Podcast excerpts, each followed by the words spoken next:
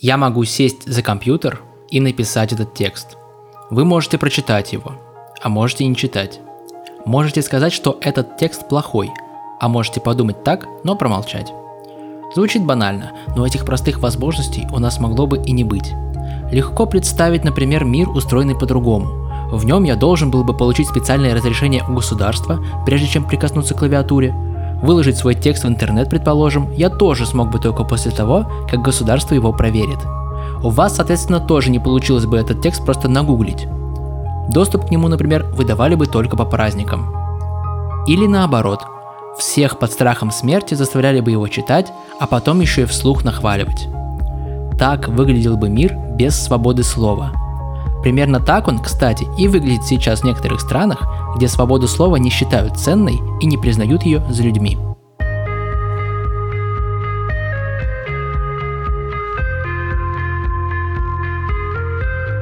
Привет-привет, это подкаст «Есть вопрос», и мы все никак не можем уйти на лето. У нас каждый выпуск, по-моему, уже четвертый подряд мы анонсируем, что это последний выпуск перед каникулами, и вот у нас опять случился замечательный повод, чтобы поговорить. И мы поговорим, а потом, надеюсь, уйдем на лето отдыхать. У нас вышел наш второй супер лонгрид. Очень советую их читать. Я читаю с огромным наслаждением, потому что это действительно очень хорошие, интересные тексты, неспроста, потому что лонгриды пишет не просто человек, а человек, который получил золотое перо как лучший журналист Санкт-Петербурга, пускай и в одной из номинаций, лучший блогер Маша Карпенко. И с Машей мы начнем обсуждать ее лонгрид. Привет, Маша! Привет, Максим, спасибо за комплименты. Че комплимент, я только факты говорил. Маша писала этот лонгрид, и э, тема свободы слова, во-первых, она журналист, а во-вторых, Маша взялась за написание лонгрида про свободу слова через месяц после того, как э, ушла э, недобровольно из э, «Коммерсанта». И это сам по себе очень такой забавный кейс, связанный с свободой слова. Маша, расскажешь, почему тебя попросили уйти из э, «Коммерсанта»? Я всегда грущу, когда вспоминают эту историю, рассказывая обо мне, потому что э, мне кажется, что м- меня оценивают не по моим заслугам, а потому что меня уволили из «Коммерсанта». Не-не, это просто к нашей теме замечательно. Я тебя оцениваю по заслугам. Ты написала уже второй супер шикарный лонгрид, как минимум для нас, и ты ведешь шикарный канал, а единственный, наверное, такой супер канал про петербургскую политику в Телеграме, который называется «Ротонда». И, а твой кейс про увольнение из «Коммерсанта» — это классный кейс, связанный с э, свободой слова. Ну, это на самом деле кейс про то, как э, мир меняется, информация в нем меняется, э, но э, законы не меняются, остаются прежними, и представления многих людей о мире остаются прежними. Э, меня попросили уйти из «Коммерсанта», потому что я веду свой телеграм-канал, в котором публикую какую-то информацию, которая не попадает на страницы газеты по тем или иным причинам. И в какой-то момент аудитория моего телеграм-канала стала достаточно большой для того, чтобы обращать на себя внимание разных людей, которые находятся у власти. И главный редактор издания, в котором я работала, решил, что эти два занятия несовместимы между собой, что то, что я пишу в своем телеграм-канале, противоречит редакционной политике издания. На самом деле, это история про то, что на одиночку, который занимается своим делом, надавить сложно, а на большую корпорацию надавить легко, как бы это абсурдно ни звучало. То есть для тебя это история про то, что «Коммерсант» легко цензурить, а ты такая безбашенная, не понимаешь, что не надо писать плохо про там, какого-то бизнесмена, про представителя власти, представителя оппозиции. Ну, для меня, да, для меня эта история в первую очередь про это. С другой стороны, современный мир, он а, дает возможность а, людям просто раскрутиться, стать популярными в Телеграме и писать от действующей власти, тебя будет читать большое количество людей. Для этого не обязательно иметь сложную структуру, газету с огромным штатом людей. Да, это как раз все, что нужно знать про современный мир и то, как информация в нем распространяется. Слово одного человека сейчас уже, теперь в современном мире, может быть услышано без каких-то серьезных вложений, больших ресурсов, там, доступа к каким-то вершинам.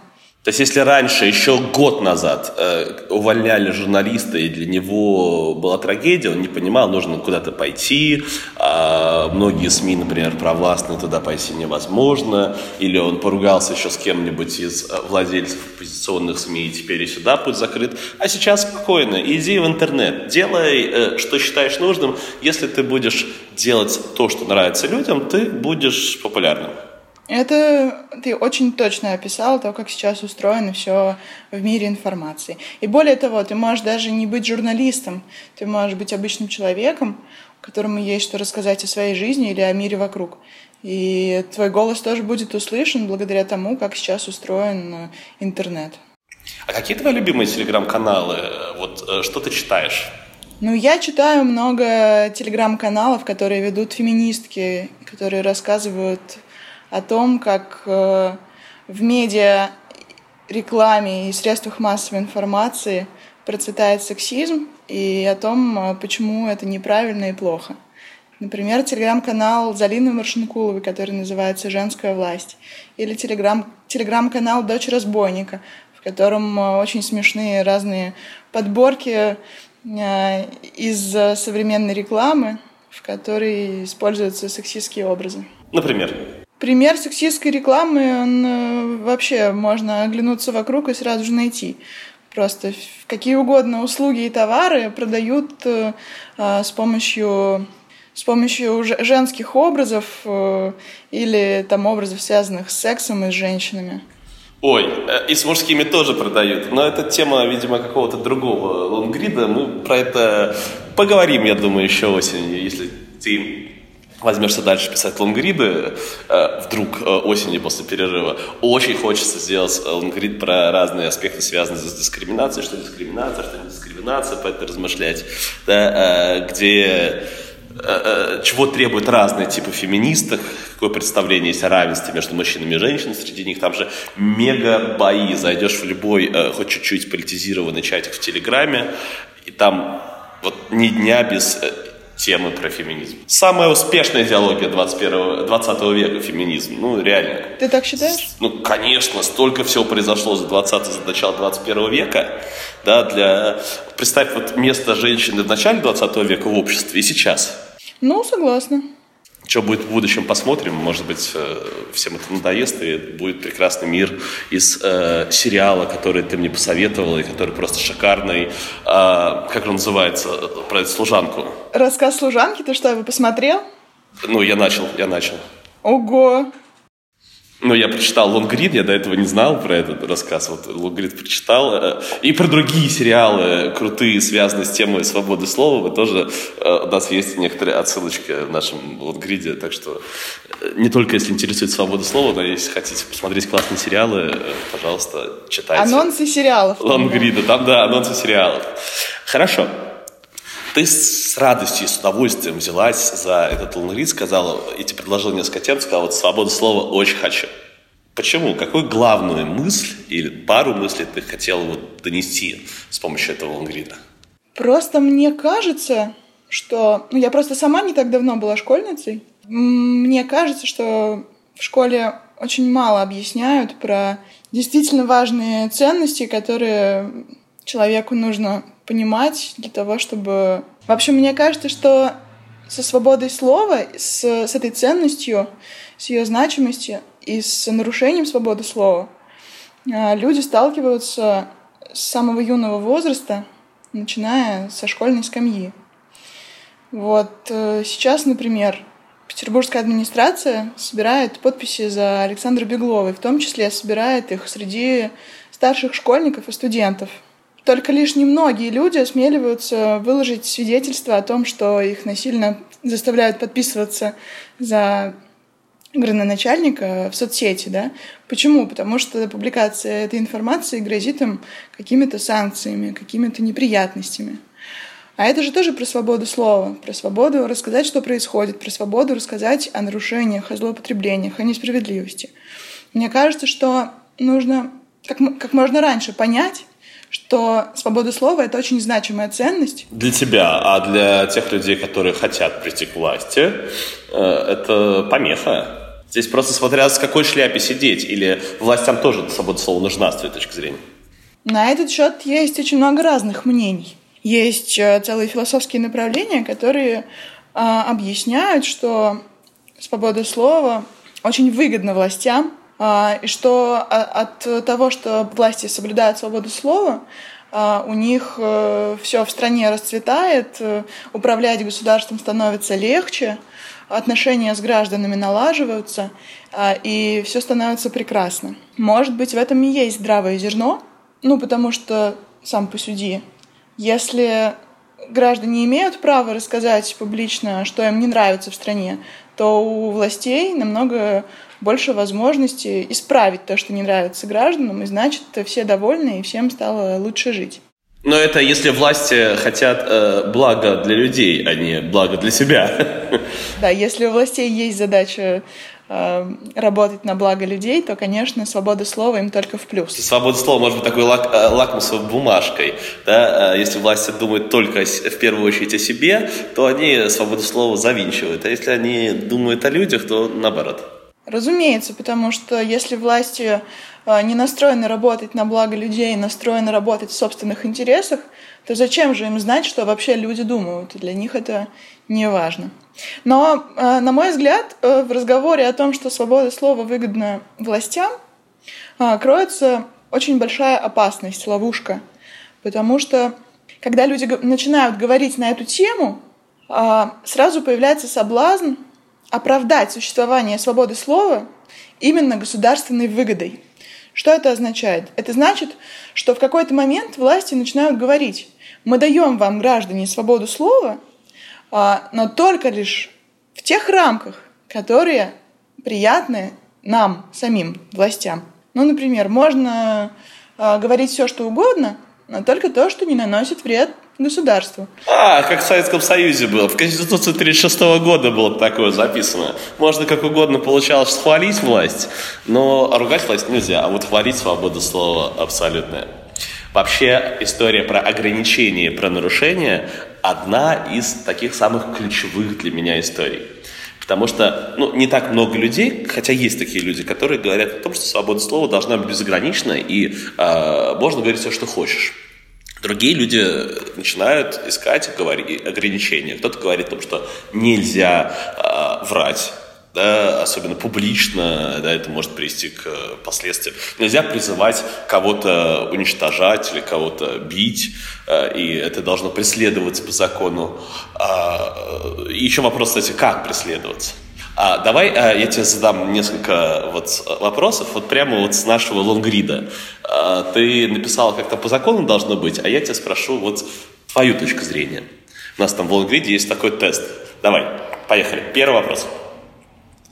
Житель Новгородской области Юлий Картежев выложил на своей странице ВКонтакте портрет российского президента и подписал: Путин, сказочный, дальше было матерное слово. Как его наказать? ВКонтакте выложил портрет и подписал Путин, сказочное и матерное слово. Я думаю, что его не нужно наказывать никак. Ругайтесь ВКонтакте матом сколько угодно. Это ваша свобода слова. Такая твоя позиция? Конечно. Боже мой. А, а в принципе в офлайне матом люди должны ругаться? Или должны иметь право ругаться или нет? Можно ли идти по улице и ругаться матом? А, объясни свою позицию. Я думаю просто, я думаю, что такого рода вещи не должны поддаваться законодательному регулированию. Не нужно настраивать кучу правил, которые все равно никто не будет соблюдать. Но кто будет следить за тем, ругаются люди матом на улице или не ругаются? Что, каждому человеку представить по участковому, который будет ходить с ним, за ним с матомером и замеривать, сказал он матерное слово или нет? Мне кажется, это очень глупо. Мне кажется, что такие проблемы, чтобы люди не выражались при детях, например, да, должны регулироваться самим человеком, его внутренними моральными правилами.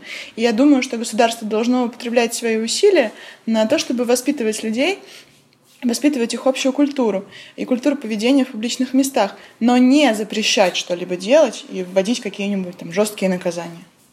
Моя подруга Карина, она тоже видит в этом грандиозные проблемы и говорит, еще что за жесть, да? Дети боятся ругаться матом при взрослых, взрослые боятся матом ругаться при детях, но при этом все так или иначе, ну, большая, большая часть людей так или иначе использует мат в своей речи. Кто-то умело, кто-то неумело. А, окей. Какое наказание вынесли Юрию Картежеву? И какое наказание вообще грозит за оскорбление властей, об этом сейчас расскажет Тимофей. Суд оштрафовал автора поста на тридцать тысяч рублей по статье о неуважении к власти. Эта статья закона действует в России с апреля две тысячи девятнадцатого года. К Юрию Картежеву суд был благосклонен. Он получил самое мягкое наказание из возможных по этой статье. Закон предписывает тех, кто оскорбил власть впервые, штрафовать на сумму от тридцати до ста тысяч рублей, за повторное нарушение от ста до двухсот тысяч, за каждое следующее от двухсот до трехсот тысяч, а самое строгое наказание – пятнадцать суток ареста. Короче, э, интернет облетели как-то несколько лет назад фотографии Иисуса Христа, который курит косяк. А еще до этого за несколько дней изображение пророка Мухаммеда с бомбой на тюрбане. Типа мусульмане – террористы. А в самом исламе запрещено же изображать людей, особенно там, пророка Мухаммеда. А вот здесь в интернете были такие вот картинки. Вот человек, который Иисуса Христа с косяком изобразит и Мухаммеда с бомбой на голове. Ты бы какое наказание вынесла? Я боюсь оказаться под преследованием российских властей, но я бы не вынесла никак, никакого наказания за это. А, ты же знаешь, зачем эта история Шарли Эбдо закончилась? Что там а, в итоге а, скандал развивался, развивался, развивался, и вот эта публикация карикатур на пророка Мухаммеда в итоге привела к тому, что большое количество людей погибло. Потому что, с одной стороны, в мусульманских странах Африки происходили митинги, некоторые из них закончились погромами белокожего населения. Митинги происходили в ответ на то, что вот датская и потом газета, потом Шарли Эбдо опубликовали карикатуры. Дальше в самую редакцию Шарли Эбдо тоже ворвались люди и совершили там теракт. Большое количество людей, работавших в Шарли Эбдо, погибло. Но, несмотря на это, ты говоришь, что такие вещи, которые могут привести к человеческим смертям, публикуйте, свобода слова дороже.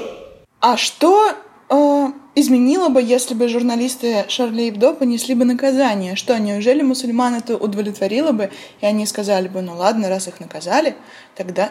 Оштрафовали, например, да? Тогда мы не будем на них нападать и расстреливать их. Угу. Ну, может быть, если было бы типичное наказание, все знали бы, что за это наказывают, они бы этого не сделали. Я не знаю, я не думаю. Карикатуры и прочие отзывы журналистов на происходящее в мире – это то, чего мир нельзя лишать, считаю я.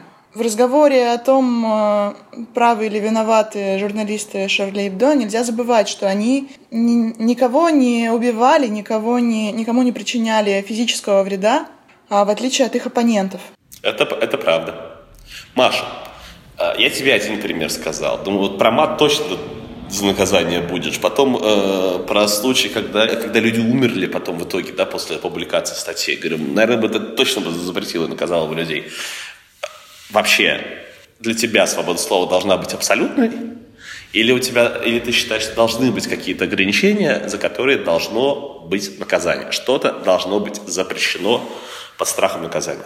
Для меня вопрос про ограничение свободы слова – это прежде всего вопрос о том, что страшнее – сказанное слово или наказание, которое понес человек за него? И что страшнее – чье-то право, нарушенное сказанным словом, или нарушение свободы слова, тоже основополагающего права, да, которое происходит, когда ограничивают журналистов в их свободе. Я не претендую, разумеется, на истинность, но это моя точка зрения, я считаю... Конечно, это только твоя точка зрения, и мы здесь просто делимся своими точками зрения, и они совершенно не факт, что правильные, потому что правильно, наверное, мы здесь установить не можем, что правильно, что неправильно. Ну, такая точка зрения у Маши. Ага. Я считаю, что наказывать за слова нужно только в тех случаях, когда слова прямо призывают к насилию. И к тому же, когда, когда эти слова имеют достаточный охват для того, чтобы кто-то, в принципе, мог к ним прислушаться. Ну, то есть, если я напишу на своей странице ВКонтакте, у которой нет подписчиков, о том, что там, призову к какому-нибудь насилию, я не думаю, что за такое нужно наказывать. Если я напишу какой-то призыв к насилию на своей странице ВКонтакте, у которой миллион подписчиков, то, разумеется, это должно быть... Наказывать. Здесь вопрос про границы, да, где граница, с, которой, с какого количества подписчиков нужно наказывать, это раз. А, и у него нет ответа наверняка. А второй вопрос, и он для меня гораздо более интересный, ты сказала про прямое насилие, да, призывы к прямому насилию. То есть, если сказать, давайте на митинге выступать, человек говорит, а пойдемте сейчас громить магазин такого-то или убивать такого-то. Громить магазин – это не насилие, это, наверное, можно, да? Ну, нет, я думаю, что это призыв к нарушению общественного порядка. Хорошо. Вот сказать, а пойдемте громить магазин или пойдемте кого-нибудь убивать, это нельзя. А вот если человек скажет, ну, а сейчас мы все знаем, куда мы пойдем и что мы сейчас сделаем. Пойдемте и сделаем. Это же не прямое насилие. Не прямой призыв к насилию. Это можно говорить? И такие, просто таких кейсов огромное количество. Да, вот в странах, где запрещены именно прямые призывы насилия, когда люди витиевато высказываются, но все все понимают. Ну, наверное, в речи таких людей, которые высказывают, которые могут так расплывчато сказать своим сторонникам, и сторонники их сразу поймут, наверное, такие люди прежде вели какую-то публичную активность, как-то публично высказывались в адрес каких-то, да, людей, которые им неприятны, которых они считают своими оппонентами. И, наверное, в... в их прошлом тоже можно найти призывы к насилию, раз они настроены на такой лад. Да, не всегда, не всегда. Это же как раз, это, да, это как раз вот любимые кейсы людей, которые выступают за полную свободу слова, они говорят, невозможно определить вообще, да, и будет куча разных пограничных кейсов, которые каждый из нас понимает по-разному. Да, э, вот что делать, наказывать в этом случае или не наказывать в этом случае. Э, вот такой тоже сложная история. То есть я, с одной стороны, согласен, и у меня, кстати, вот ровно такая же, как у тебя, точка зрения, что если пострадают люди или пострадает собственность из-за слов, да, э, или если есть угроза тому, что они пострадают, потому что, согласись, не очень э, приятно жить э, в городе, да, в котором, например, проходят митинги, где говорят, что там людей твоей национальности нужно... Они бы... А вот еще, да, э, нужно убивать или... Призвать убивать, да? Нужно убивать, это тоже не призыв. Призыв, как это? Призыв. Ну, мы же не будем упираться ну, в какие-то ну, конкретные... Ну, что, давайте примем закон, по которому будем убивать. Призыв, конечно. А-а-а, вот у нас с тобой, видишь, разное понимание слова «призыв». И вот куча есть пограничных ситуаций, и э, то есть очень сильно влияет какой-то идеология, и за что ты выступаешь. Потому что и одни люди в одних... в фразах видят призыв, другие не видят призыв, и одни и другие могут обосновать, призыв это был или не призыв. И именно поэтому, поскольку свобода слова такая чувствительная сфера, и так много трактовок бывает в ней, именно поэтому нельзя подходить э, к ограничению свободы слова формально, как часто это происходит, к сожалению. Ага. Маш, спасибо тебе большое. Сейчас мы вместе с Андреем Сошниковым почитаем твой лонгрид вместе и поразмышляем над тем, что ты там тоже написал. Спасибо, Максим. До осени, до следующих лонгрид. Пока. Пока.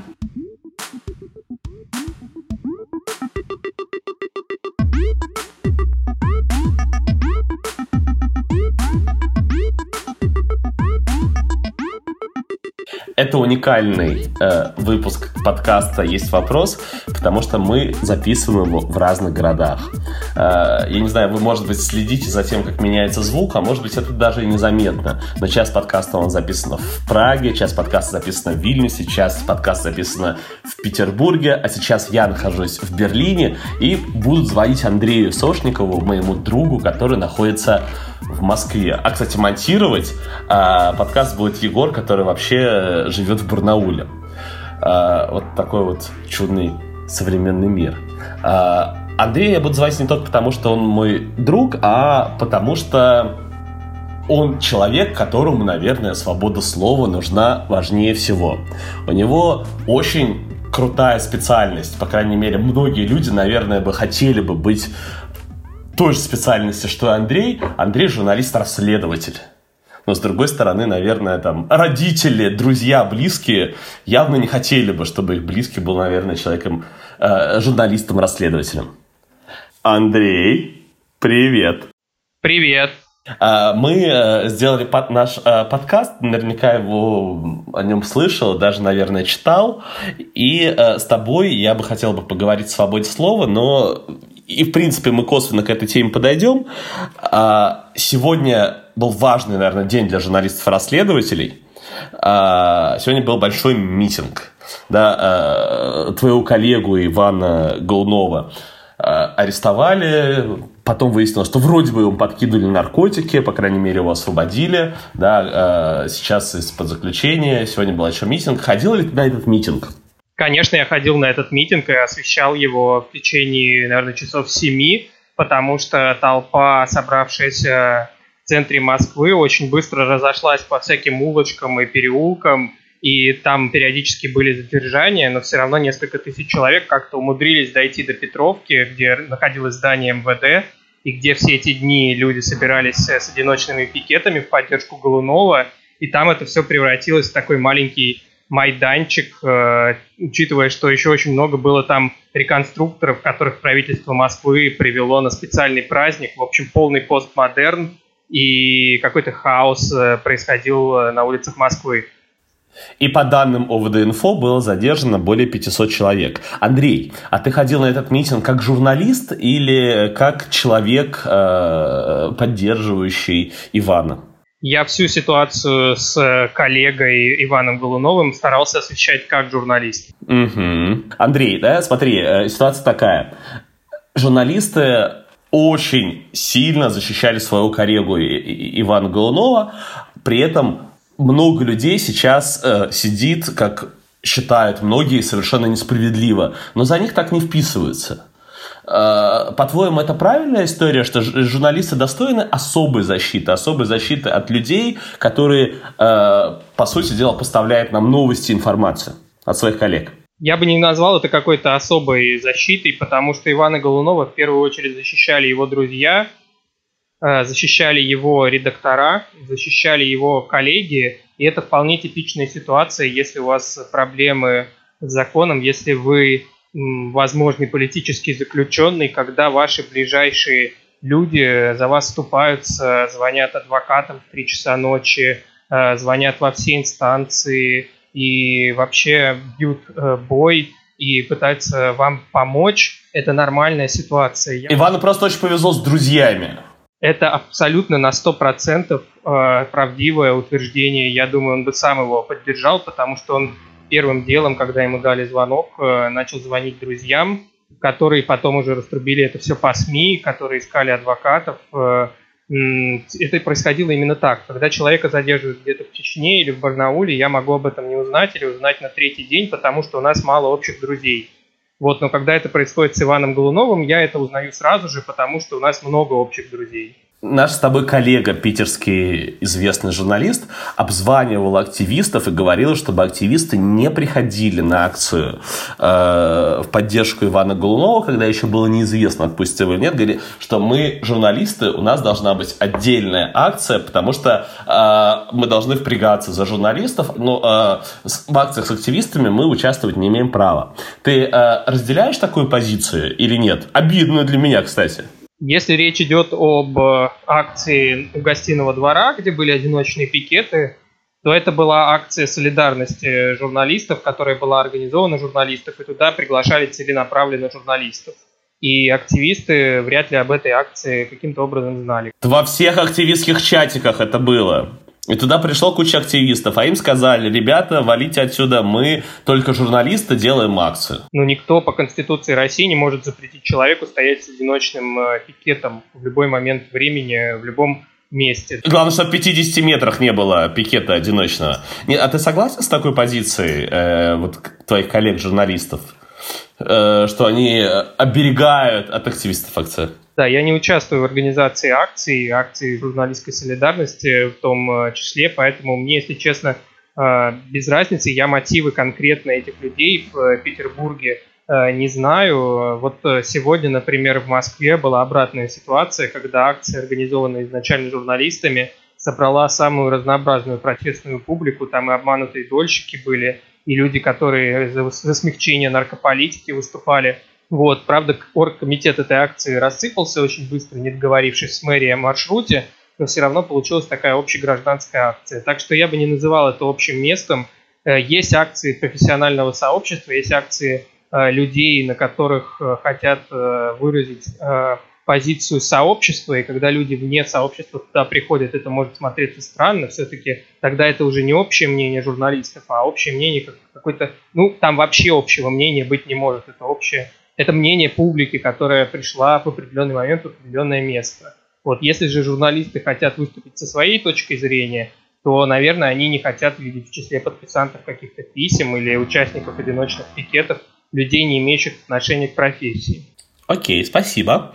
А, давай тогда перейдем а, к стать... и обсудим с тобой содержание статьи двадцать девятой Конституции Российской Федерации, в которой говорится о свободе слова. И поговорим об ограничениях, потому что всегда спор о правах и свободах – это спор о том, вот это является законным ограничением или это уже является нарушением, и четких границ нету. Статья двадцать девятая Конституции говорит, что каждый имеет право свободно искать, производить, передавать, распространять информацию любым законным способом. Это непонятная приставка про любой законный способ. Но давай про это поговорим чуть-чуть. Свобода производить информацию. Под строжайший надзор, запретив писать и рисовать. С такой формулировкой император Российской империи Николай Первый отправил в ссылку украинского поэта Тараса Шевченко. В царской России о правах человека, конечно, ничего не слышали. Свобода слова подразумевает, что право создавать информацию, хоть писать, хоть рисовать, хоть говорить, не может быть произвольно лишен никто. А, скажи, вот твоя личная позиция. Вот ты считаешь, что человек имеет право производить любую информацию? Должны ли быть вообще какие-то ограничения у свободы слова в этом плане? Я могу писать все, что мне вздумается, и вот ты, как журналист, если бы не был бы, э, ну, то есть, если бы работал бы сам на себя, как сейчас делают многие, например, ютуб-блогеры, вот правильно сделать так, чтобы ты писал все, что вздумается, или должны быть какие-то ограничения? Есть люди, которые пишут, и это, например, очевидное вранье про других людей. Есть люди, которые пишут и типа разжигают ненависть и вражду по отношению к другим людям. И есть горячие споры, да? А как это должно быть на самом деле? Должны быть какие-то ограничения? Или лучше, чтобы была возможность говорить вообще все, что ты думаешь, а свобода слова была без ограничений? Я в этом плане сторонник четких правил игры. Если они есть, если они зафиксированы в законодательстве, значит, люди могут э, реализовать свое право на свободу слова и собирать информацию, распространять ее законным способом, как и написано в Конституции. В России достаточно либеральное законодательство о средствах массовой информации, появившееся в начале девяностых годов. Там, например, говорится, что учредитель не может вмешиваться в политику издания, которым владеет э, например, некий бизнесмен. И есть законодательство о дефамации, и в судах принимаются разные решения, как в пользу журналистов, так и в пользу людей, которые считают, что их оклеветали или что о них написали неправду. Есть некоторые новые законы, которые еще непонятно, как работают. Это, например, об оскорблении чиновников. Вот здесь СМИ еще предстоит выяснить эти правила игры, но на самом деле СМИ очень много инвестируют в то, чтобы понять, как это законодательство работает. И юристы постоянно отправляют запросы в Роскомнадзор, чтобы не нарушить какую-то очередную норму появившуюся. Так что любую заметку можно пропустить через юристов и выпустить ее таким образом, что она не будет нарушать законодательство, но при этом вы скажете все, что хотели сказать. И читатели поймут вас именно так, как вы хотели бы, чтобы они вас поняли. Именно поэтому СМИ как институт гораздо эффективнее, чем какое-то сообщество блогеров, потому что СМИ может позволить себе юристов, которые помогут вам заметки под любое законодательство подвести так, что вам будет легко отбиться в суде. Но если вас все-таки захотят закрыть, и у вас и будет политическая воля вас закрыть, то это тоже получится. Вот в такой странной медийной ситуации мы живем. А, но меня здесь тоже волнует вопрос все-таки вот содержательно по темам. Да, есть разные статьи, что нельзя говорить. Нельзя пропагандировать ЛГБТ среди несовершеннолетних, нельзя возбуждать ненависть и вражду какой-то социальной группе, нельзя призывать к тому, чтобы часть территории России отошла от России к другому государству или стала самостоятельным государством, и нельзя оскорблять власть, чтобы это не значило. Вот э, такие законы, такие ограничения, они какие-то нужны, или ты за абсолютную свободу слова? Нет, я не за абсолютную свободу слова, хотя бы в том, что касается призыва непосредственному к насилию. Если кто-то по радио говорит, что э, нужно идти, например, в определенное время, собираться на площади, там брать бензин, дубинки и кого-то убивать идти, то это должно быть запрещено законом абсолютно в любой стране. Это злоупотребление свободой слова явное. А все остальные ситуации, они пограничные, спорные, зависят от текущего законодательства, от традиций конкретной страны. Но опять же, если у вас есть сильные СМИ, которые инвестируют в то, чтобы понимать правила игры, то вы сможете сказать то, что вы хотите сказать, в эпоху интернета тем более. Угу. Спасибо. А кроме насилия должны быть еще какие-то ограничения? Сейчас насилие мне тоже не очень понятно, потому что, ну, мне кажется, более-менее умные люди легко это обойдут. Да, они там намеками, полунамеками. Вы говорите, ну, вы знаете, что делать. Вперед. И люди примерно будут понимать, да, о том, что нужно сделать. Нет, что с этим делать, тоже частично понятно. Есть институт репутации, есть... СМИ годами нарабатывают доверие, есть разные точки зрения, если они звучат, то вряд ли все сразу же выйдут и возьмут дубинки и будут что-то жечь, нарушать свободы других людей.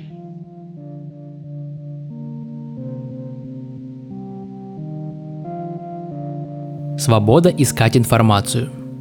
Американская журналистка Мишель Каталана в две тысячи тринадцатом году рассказала в своем блоге историю, которая многих испугала. Якобы домой к журналистке ворвались полицейские и стали задавать ее мужу странные вопросы. Например, о том, знает ли он, как сделать из скороварки бомбу. «У вас есть бомбы?» – спросили они. «У вас есть скороварка?» «Нет», – сказал мой муж. «Но у нас есть рисоварка». «Вы можете сделать из нее бомбу?» – прозвучало в ответ. «Вы когда-нибудь смотрели в интернете, как сделать бомбу из скороварки?» Журналистка вспомнила, что незадолго до визита полицейских она искала в интернете скороварки, ее муж гуглил рюкзаки, а сын интересовался новостями о произошедшем недавно теракте. Мишель предположила, что полицейские каким-то образом отследили запросы, которые вводили в поисковик члены ее семьи, а сопоставив их, пришли к выводу, что в доме готовится устроить взрыв. Правоохранительные органы США, впрочем, рассказ журналистки не подтвердили. Как бы то ни было, сама по себе эта история – повод, чтобы поразмыслить о том, насколько важно для людей право, свобода искать информацию. Можно представить себе, например, общество будущего, в котором власти станут мониторить все поисковые запросы, и тех, чье любопытство сочтут подозрительным, будут наказывать.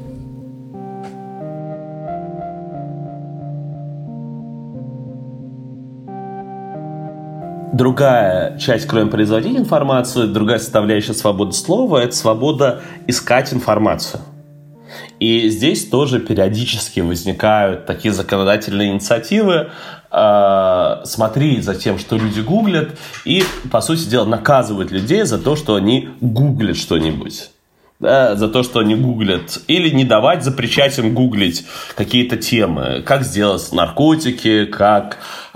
изготовить бомбу в домашних условиях, где можно посмотреть, не знаю, там, какую-нибудь порнографию. Вот ты сторонник вот ограничений таких, да, чтобы людям не давать возможность, да, искать данную информацию? В том, что касается производства бомб и изготовления наркотиков, все-таки здесь есть большая разница.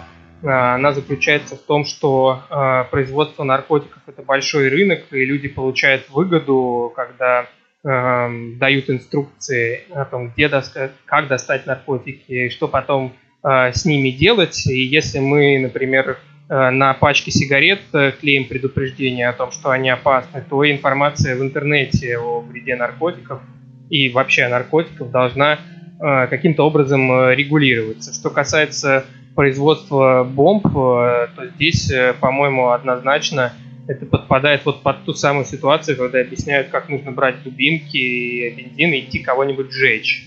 Вот, тем не менее, сторонник я подобных запретов, не сторонник я подобных запретов.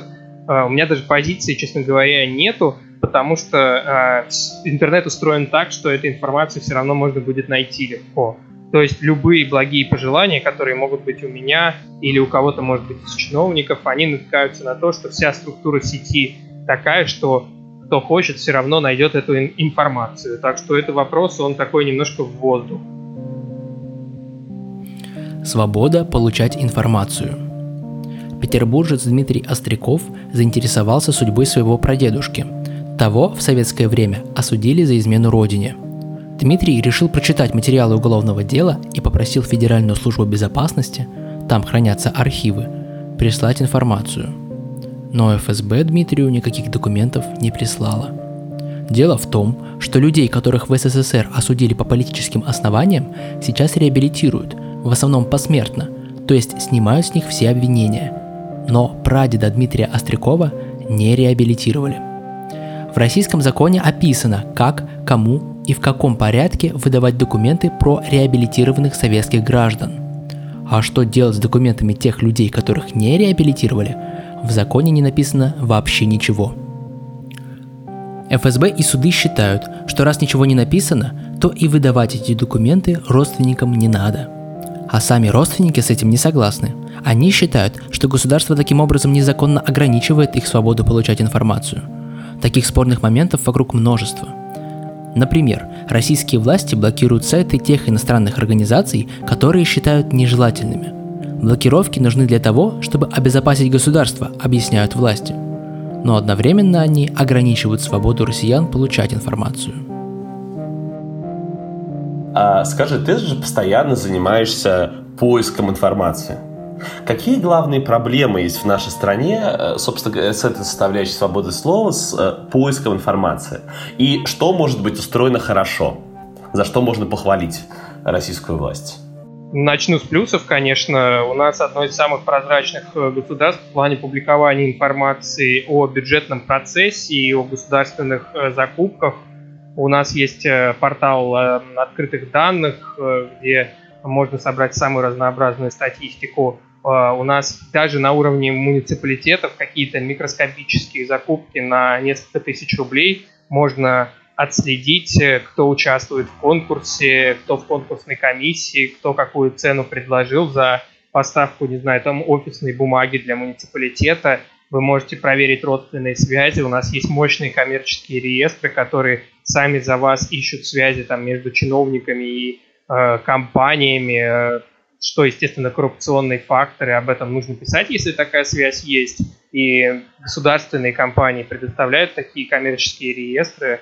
Вот. У нас есть портал Росреестр, вы можете тыкнуть на любую точку на карте или ввести любой адрес любой квартиры и узнать, кто ей владеет, владел и так далее. Кроме того, у нас большой рынок персональных данных, который не вполне легален. Если вы покупаете, например, информацию о владельце автомобиля, вы вроде бы как нарушаете закон, но правоприменительная практика не очень суровая в этом плане, и это делают люди постоянно. Андрей, но я при этом слышал, ты говоришь, хвалишь наше государство за открытость, а мне скорее попадаются другие кейсы. Мне попадается история, что огромное количество статей нашего бюджета – это закрытые статьи, которые являются тайной. Это все, что касается обороны, включая какое количество и по какой цене закупаются там ботинки, а теперь уже и капуста после известных событий. И кроме вот этих закрытых статей, да, еще же есть такой лайфхак, можно с вот этими, с людьми, которые там получают какие-то гранты, участвуют в конкурсах, всегда можно же букву придумать, как вот это известное имя чайки, да? Непонятно, кто это такой. Написали какой-то набор странный букв и цифр, и потом фиг докопаешься. Вот это тебе сильно мешает закрытость, собственно говоря, бюджета и вот такие умышленные, скорее всего, ошибки? Да, мне мешает наш оборонный бюджет и бюджет спецслужб своей закрытостью, и доля закрытости его растет из года в год. Другое дело, что мы все равно можем отслеживать некоторые вещи, и это просто делает работу более сложной и искусной. Скажем, мы должны искать подрядчиков, которые не смогли выиграть конкурс, но у них все равно есть технические задания, опубликованные теми же спецслужбами или Министерством обороны. Если их нечестно не пустили на этот конкурс, они могут поделиться этими документами, естественно, без упоминания источников. Была публикация, например, в СМИ про какую-то чудовищную систему мониторинга протестной активности в соцсетях, которая там на каждого пользователя составляет портрет и пытается предсказать поведение человека в зависимости от его э, постов в соцсетях, э, поведения на митингах и так далее.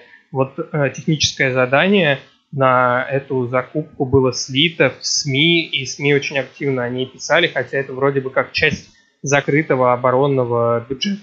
Вот такой пример. Mm-hmm. Журналист-расследователь. Это опасная профессия в реальности? Потому что мне кажется, что ты человек, который сует в нос какие-то дела, какой-то там мафии или там в дела таких людей, которые творят разные нечестности, это такой человек почти самоубийца. Журналист-расследователь не самая опасная профессия, особенно если вы выполняете ее в столицах, в Санкт-Петербурге или в Москве, это достаточно европейские города. Но если вы, например, поедете на Северный Кавказ и будете там разбираться в связях местной элиты и кто что на самом деле контролирует и какой ценой им этот контроль достался, то да, это безусловно опасно. Если вы едете в горячие точки, это более опасно, чем сидеть на сайте госзакупок. Люди, которые ездили на войну на восток Украины, раньше в Осетию, раньше в Чечню, они, естественно, подвергают себя гораздо большему риску, чем мы, журналисты-расследователи, которые там утром встретился с кафе с одним каким-то странным человеком, вечером с другим странным человеком, потом это все проверил по коммерческим реестрам, нашел какие-то связи, косвенные подтверждения, потом э, посмотрел в другом реестре и э, понял, что что-то, может быть, не очень вяжется, потом э, э, сделал из этого аналитические выводы и опубликовал. Это совсем не такая страшная вещь. На самом деле, большая часть работы происходит в таких местах, как кофейни, редакция, дом, э, ночной звонок, э, бешеный редактор, э, много выпитого кофе, энергетиков, э, и потом, э, значит, грозные письма от читателей. Но не угрозы какие-то, а э, вы все не так э, освещаете и вообще не туда смотрите. Вот. Сравни это с тем, что испытывают люди на войне, когда они сталкиваются с реальным горем, когда они с чудовищным насилием сталкиваются, когда у них потом посттравматический синдром. Так что журналист в целом это опасная профессия, но только частями. И журналист-расследователь не самая опасная ее составляющая. Но есть, конечно, отдельные персонажи, появились у нас в России в последние годы, которые очень странно ведут себя с журналистами. Я не буду называть имя, но хорошо, когда они рассказывают журналисту в ответ на запросы пошлые анекдоты, а плохо, когда они отправляют людей со шприцами, с какой-то отравой к их подъезду. Ну, у всех на слуху, наверное, вот убийство прошлым летом трех журналистов, которые занимаются расследованием в Центральноафриканской Республике. Ну, и периодически ты слышишь про убийство журналистов-расследователей, поэтому я бы с тобой бы не согласился, что это такая уж профессия, типа такая хипстерская, кофе попить, кем-то поговорить, что-нибудь загуглить. Андрей, если взять этот год, какое было, с твоей точки зрения, самое крутое расследование, вот которым ты позавидовал, что его сделал не ты? Вот если бы ты бы давал бы премию за самое лучшее журналистское расследование, кому бы дал бы и за что? Отличный вопрос. Я бы советовал обратить внимание на всех победителей премии «Редколлегия».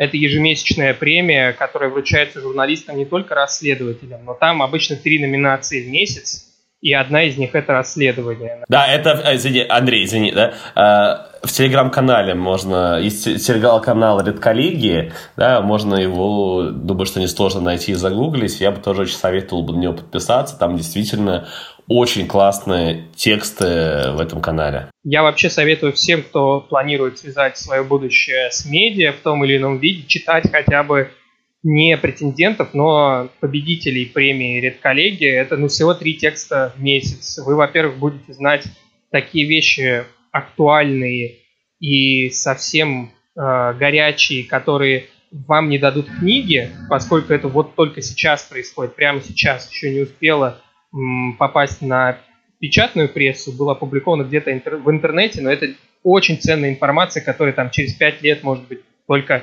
будет анализироваться какими-то экспертами, исследователями и так далее. Я советую обратить внимание, например, на заметку издания «Проект» про влияние России на выборы в Мадагаскаре. Она очень интересна.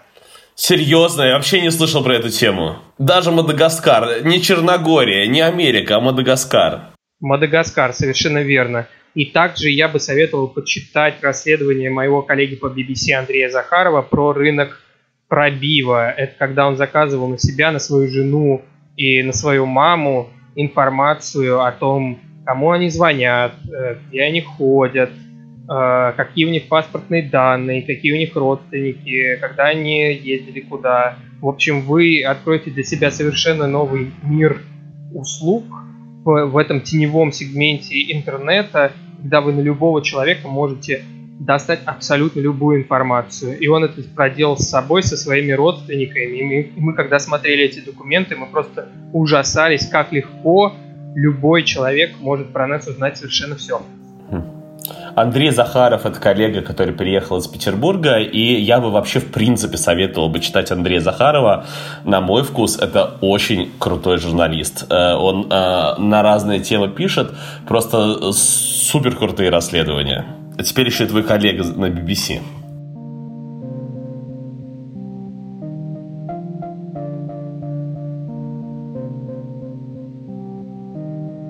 Свобода передавать информацию. Советская поэтесса Ирина Ратушинская в тысяча девятьсот восемьдесят третьем году оказалась в исправительной колонии. Ее осудили за антисоветскую агитацию и пропаганду. В лагере она продолжала писать стихи, но передать их на свободу было почти невозможно. Советские власти жестко контролировали всю информацию, которую заключенные пытались передать. Поэтесса вспоминала, что записывала стихи на узенькой в четыре сантиметра полоске папиросной бумаги муравьиными буквами. Это один из способов передачи информации на свободу. Полоски эти мы сворачиваем в компактный пакет размером меньше мизинца и при удобном случае передаем крошечную, наглухо загерметизированную от влаги по нашей специальной технологии вещичку. Заключенным приходилось идти на разные ухищрения, подкупать охранников, чтобы те разрешили сообщить что-нибудь родственникам во время свидания, или уговаривать тех, кто освобождался и покидал колонию, увезти с собой какую-нибудь записку на свободу. И все это ради того, чтобы сообщить людям за пределами колонии какую-то простейшую информацию, например, о болезни или об условиях содержания.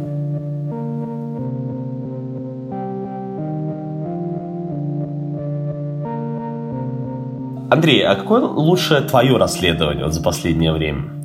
Вот каким ты гордишься? У меня была смешная история про э, группу ряженых э, украинских активистов. Вернее, не так. Они были, конечно, не украинские активисты, а они находились в Восточной Украине и поддерживали местных сепаратистов.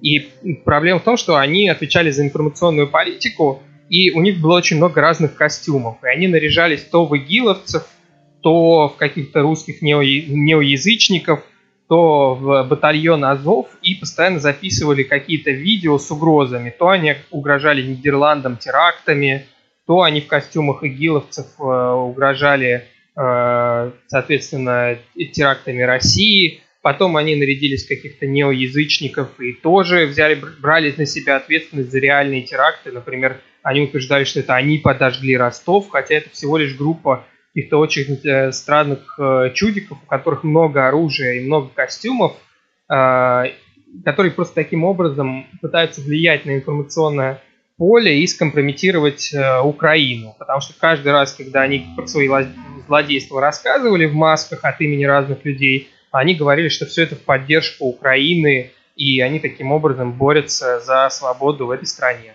Вторая клевая тема – это, конечно, первое убийство в Даркнете. Э, может быть, вы слышали про убийство следователя в Москве, которое произошло в октябре две тысячи семнадцатого года. Видимо, это первый случай, когда убийца связался с заказчиком через теневой интернет, и толком они друг друга не знали. И деньги перечислялись через э, посредника, тоже э, через биткоины. Э, и нам еще предстоит эту историю полностью осветить, но пока что все мифы о том, что наемных э, киллеров можно нанять э, через браузер Tor, они опровергались. Но, судя по всему, мы имеем дело с первым подобным кейсом, и он произошел в России. Свобода распространять информацию. Книг Пастернака, Мандельштама, Ахматовой жители Советского Союза купить в магазине не могли. Эти писатели были запрещены. Но их все равно читали. Люди сами, в обход государственных запретов, печатали и издавали книги и подпольно передавали их из рук в руки. Этот феномен назывался самиздатом. Так происходило не только с литературой. В советских газетах о том, что на самом деле происходило в стране, прочитать было нельзя. Все средства массовой информации жестко контролировало государство. О тех проблемах, которые в официальных изданиях освещать было запрещено, писали в подпольных газетах, которые люди, рискуя свободой, тоже печатали сами и секретно передавали. Тех, кого ловили за распространением самоиздатских газет или книг, наказывали, отправляли в лагеря. В Советском Союзе не признавали за людьми право свободно распространять информацию. Это право лежит в основе свободы средств массовой информации, по-старому свободы печати. С тех пор, как люди вообще придумали способ массово распространять информацию, сперва через газеты, потом через радио, телевидение и интернет, государство всегда контролировало этот процесс. Где-то мягче, где-то строже. Почему в октябре тысяча девятьсот семнадцатого года, во время переворота, большевики первым делом захватили почту и телеграф? Контролировать распространение информации значит иметь власть.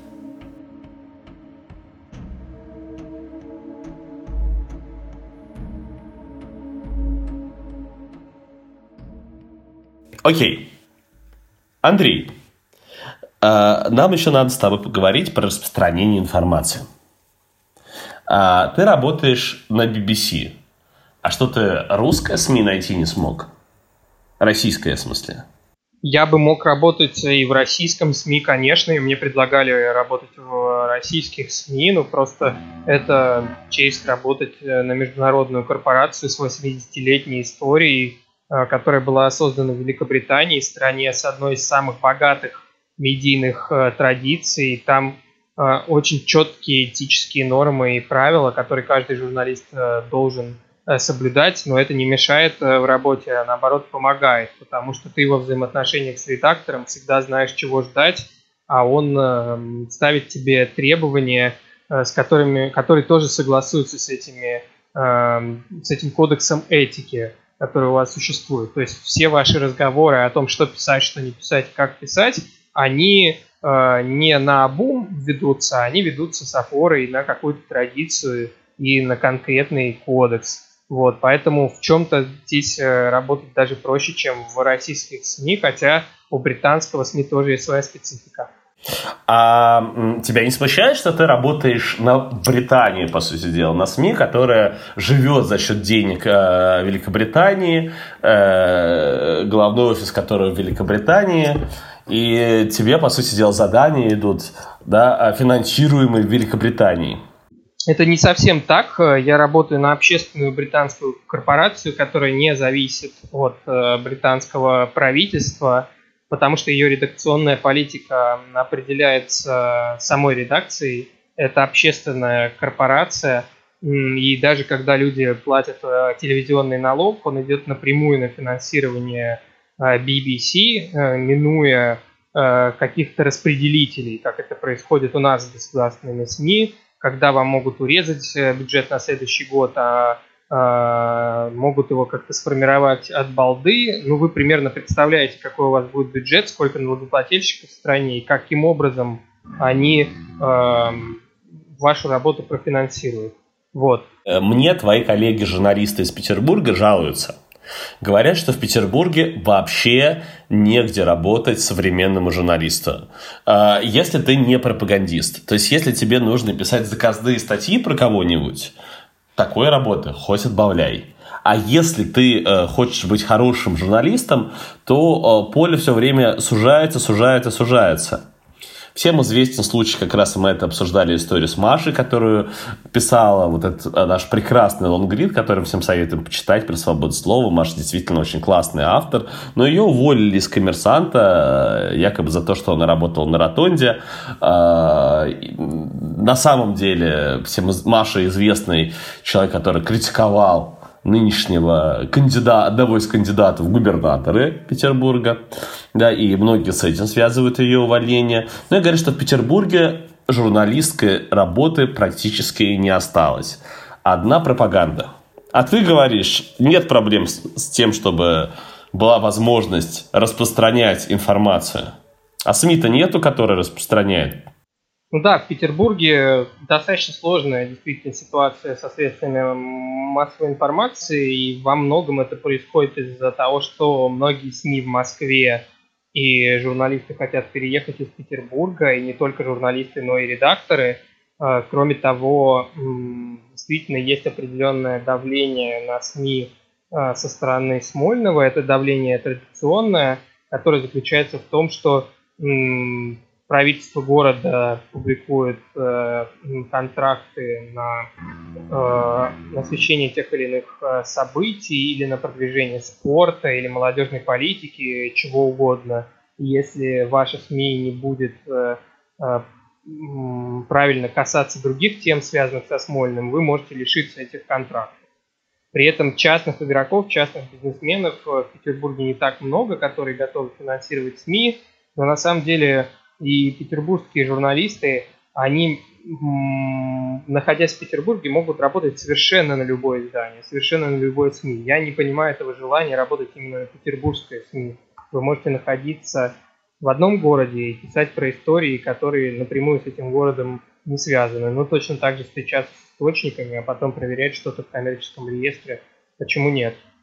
А, ну ты же уехал. Ты, ты говоришь, вот а, могут из Петербурга работать на СМИ в других городах. Ты же уехал. И таких, как ты, я знаю, там, не знаю, большое количество людей, которые переехали в Москву, которые были петербургскими журналистами. Там Максим Ярыгин, а, Артем забыл, Филатов, да, по-моему, его зовут. Вот, да много таких людей. Реально, куча моих знакомых просто взяли и уехали в Москву. И они все почему-то говорят, что их работы нет в Петербурге. И ты сам уехал и, и в Москву из Петербурга, а при этом здесь говоришь про петербургских журналистов, что типа могли бы и найти бы удаленную работу. Все в конце концов завязывается на классные тексты. Классные тексты можно написать откуда угодно. А почему бы на самом деле журналисту из Петербурга не поработать в Москве? Я не вижу в этом ничего страшного, учитывая, что если вы хотите писать на федеральные темы, вам, конечно, лучше быть в центре событий, то есть в столице. Петербургская политика достаточно провинциальная, там очень все предсказуемо. Там есть свои интриги и есть свои особенности. И есть очень сильное гражданское общество, которое многие инициативы из Москвы или инициативы сверху отбивает, и это интересно освещать. Но все равно жизнь всей страны зависит от того, что происходит в Москве. И журналист, конечно, должен быть рядом с теми источниками, от которых зависит жизнь как можно большего числа людей. А вот жизнь петербуржцев, к сожалению, тоже зависит от решений, которые принимаются в Москве.